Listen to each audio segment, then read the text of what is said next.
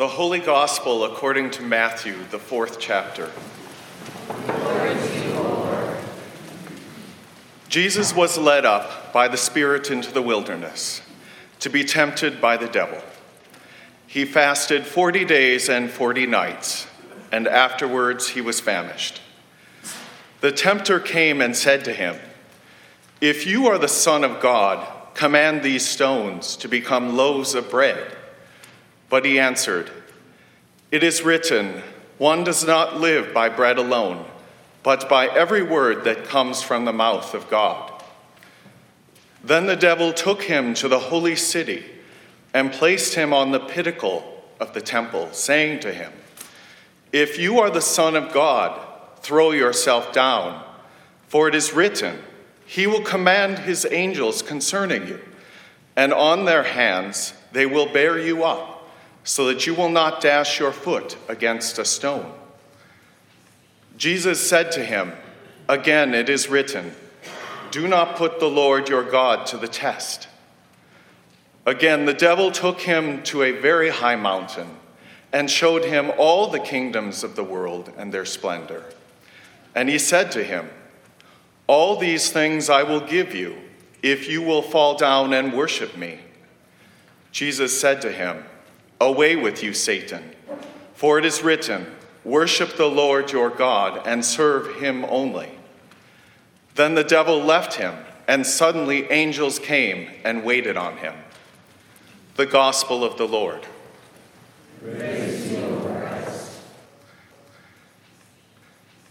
Grace, mercy, and peace be with you all from God our Creator and the Lord Jesus Christ. Amen. A few years ago, an artist named James Quentin Young was the honored guest on our annual St. John's retreat. For the last 10 years of his life, his art centered on the cross of Christ. You will find many examples of his fine crosses here at St. Philip the Deacon. He died in December at age 86, and he is remembered very fondly by those who are on the retreat. He asked us to call him Jim. What is unique about Jim's crosses is that they are made only from found objects, things that have been discarded or are broken, thought to be without value or purpose. We wanted to make crosses like that too. So, ahead of the retreat, he instructed us to look for materials in junk drawers and beaches and dumpsters. He said we should get permission before we do that. And alleys and intersections and ditches. He said find shells, stone, rope, cord, wood, piano keys, metal, iron. Almost anything that speaks to us or seems interesting could be used.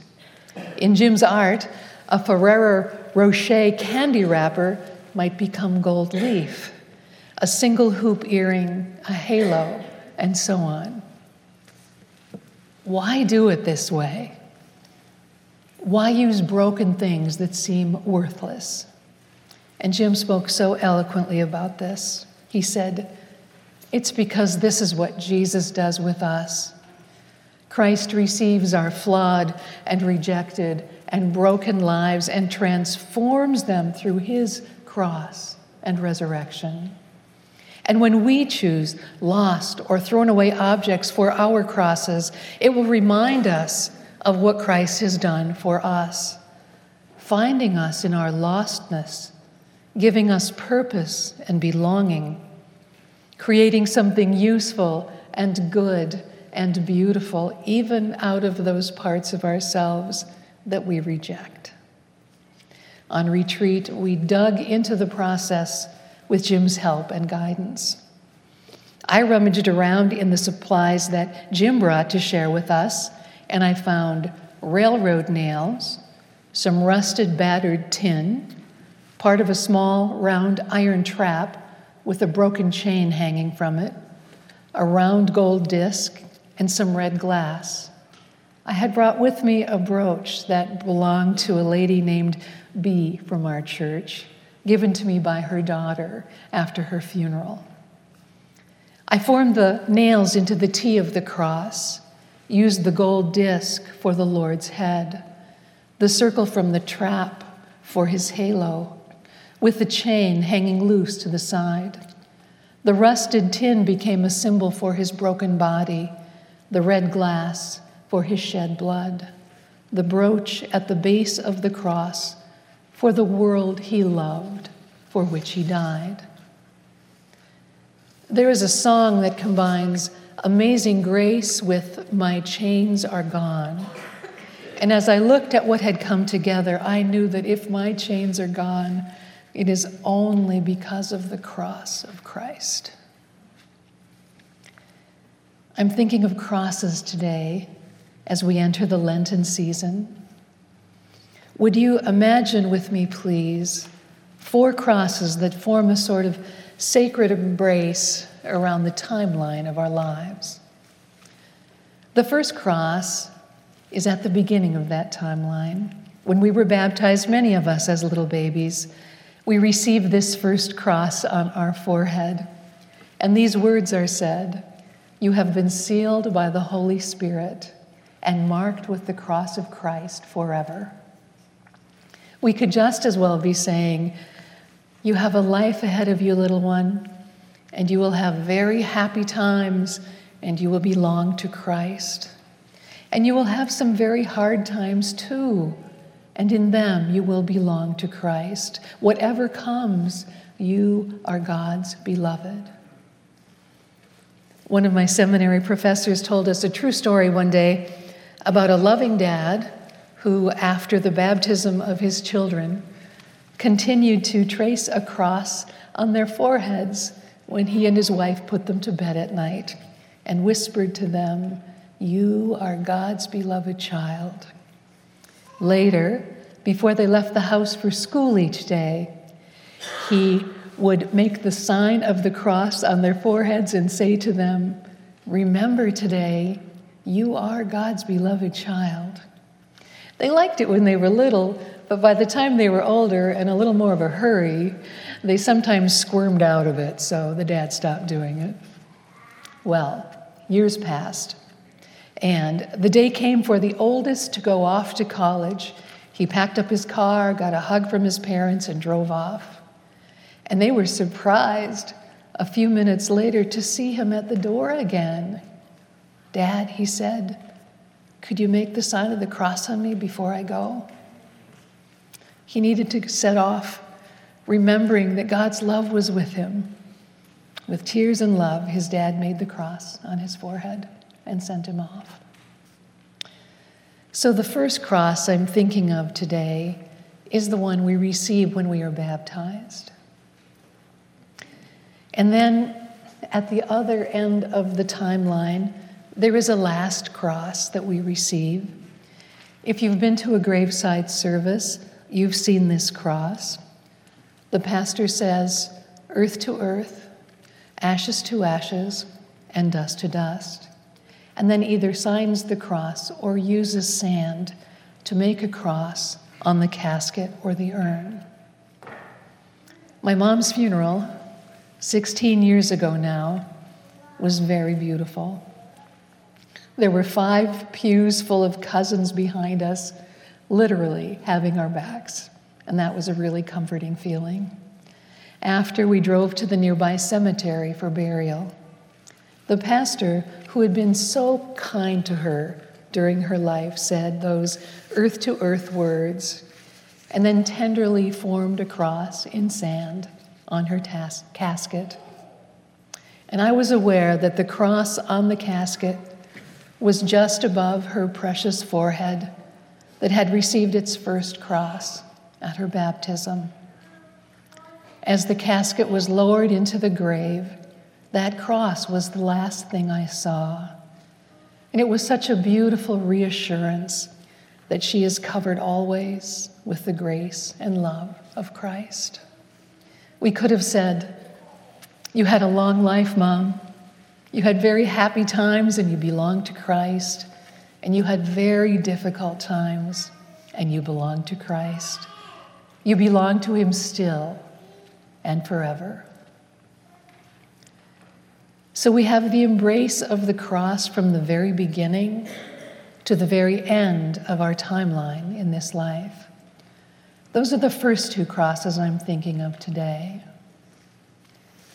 And every year of our lives along this timeline, we have a beautiful and, in my imagination, a sort of softly glowing time that lasts about six weeks. It is this season of Lent. It is the springtime for our souls, and it gives us two more crosses. It begins on Ash Wednesday when we receive the cross of ashes on our foreheads, and it ends with us at the foot of the cross of Christ on Good Friday. It feels very profound to me to both receive and to give the cross of ashes on Ash Wednesday. One year, some of the ashes got under my thumbnail and they wouldn't come out. So, as I returned to the altar to lead us in prayer, there were ashes under my thumbnail. And as I received Holy Communion, there were ashes still under my thumbnail, and I wondered, Lord, do you want me to be extra aware of my mortality this year? Have I forgotten how precious this life is?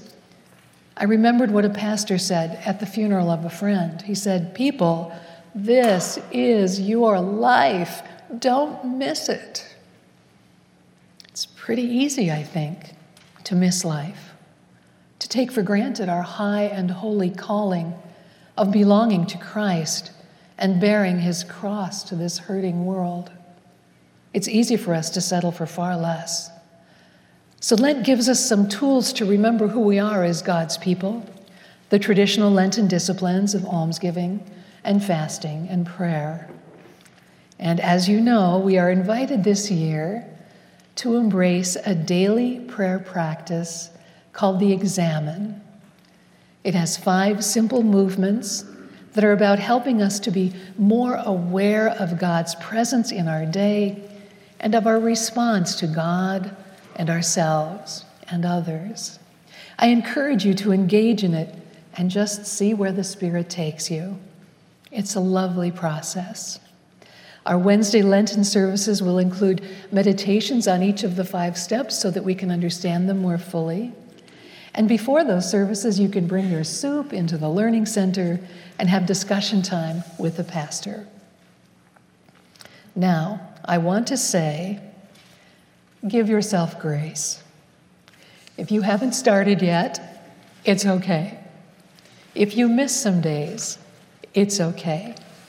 But we hope you will give it a go and engage in it as often as you're able during these 40 days of Lent. The 40 days are modeled on the time that Jesus fasted in the wilderness after his baptism and then was tempted by the devil, as described in our gospel reading today. As you heard, the devil said to our Lord, If you are the Son of God, then turn stones into bread since you're so hungry. If you are the Son of God, throw yourself off the pinnacle of the temple and call on the angels for safety. And all you have to do is worship me, Jesus, and I will give you all the kingdoms of the world. On the one hand, the temptations are about living large and being spectacular and powerful. But on a deeper level, they're about who Jesus is. Just before this, Jesus was baptized by John. The Spirit descended on him, and God said, This is my Son the beloved, with whom I am well pleased. And the devil wanted above all for Jesus to forget exactly that, that he's God's beloved son. The devil wanted him to go a different way, a far easier way. But in response, our Lord made it very clear that he belonged to God and relied completely on God, not on any proposition of the devil. He made it clear that his way is to serve, not to dazzle, to eat with the lost ones and lay his hands on the broken ones, not to be above us, but to be here in our midst. The way he chose was the way of the cross. Lord, we bear your cross on our foreheads and we pray that you would form us into your image and likeness, We adore you, O Christ, and we bless you. By your holy cross, you have redeemed the world. Amen.